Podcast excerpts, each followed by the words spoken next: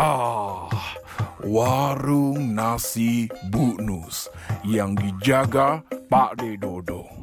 Tempat nongkrong dan istirahat orang-orang untuk menikmati berbagai macam variasi nasi dari seluruh pelosok Indonesia. Termasuk dua orang anak muda pelanggan tetap warung Bu Nus yang selalu datang untuk saling bercengkrama sambil menikmati masakan Emak Nyus Bu Nus. Assalamualaikum dak Buset dah Gua ada ide brilian ini Waalaikumsalam.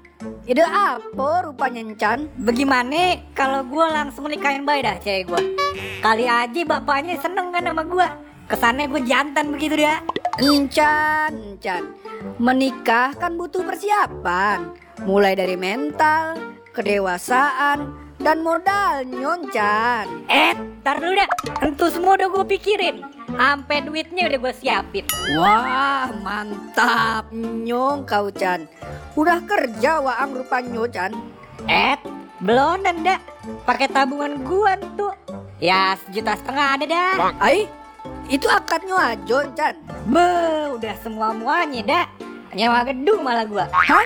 Gimana bisa lah Chan? Lah gampang dah Ntar gua nikah di KFC baik Yang paket ulang tahun Mayan Tetamu undangannya bisa dapat souvenir CD yang umuai Ame Julian Mantep kan Pala kau lah mantap. Begini rupanya. Kalau kon blok Alfamart dikasih nyawa. Koncek.